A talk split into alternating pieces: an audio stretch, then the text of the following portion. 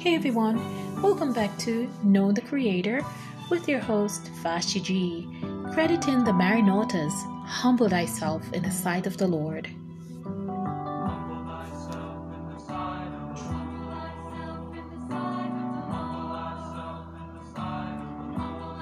Last time we spoke about being our best self and making our God happy with our individual lives.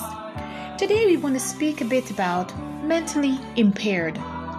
If we become impaired mentally, it is difficult to receive from God.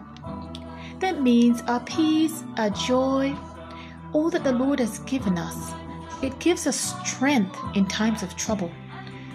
Let us as individuals check our minds and see where our thoughts our thoughts lies so we do not become congested mentally. Remember Romans 12 verse 2 says, "Be transformed by the renewal of your mind." God wants us to have a sound mind, a good mind, the mind of Christ. With a sound mind, it's best for us to function in good order, in His will. As we consider these things, 1 Peter 1 verse 13 says, We should be sober minded.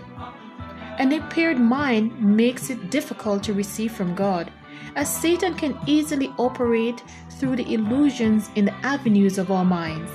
Remember, 1 Corinthians 2 verse 16 says, For who has understood the mind of the Lord, as so as to instruct him?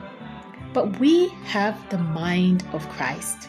Let us operate as children of God with the mind of Christ. Amen. Thanks so much for joining me today.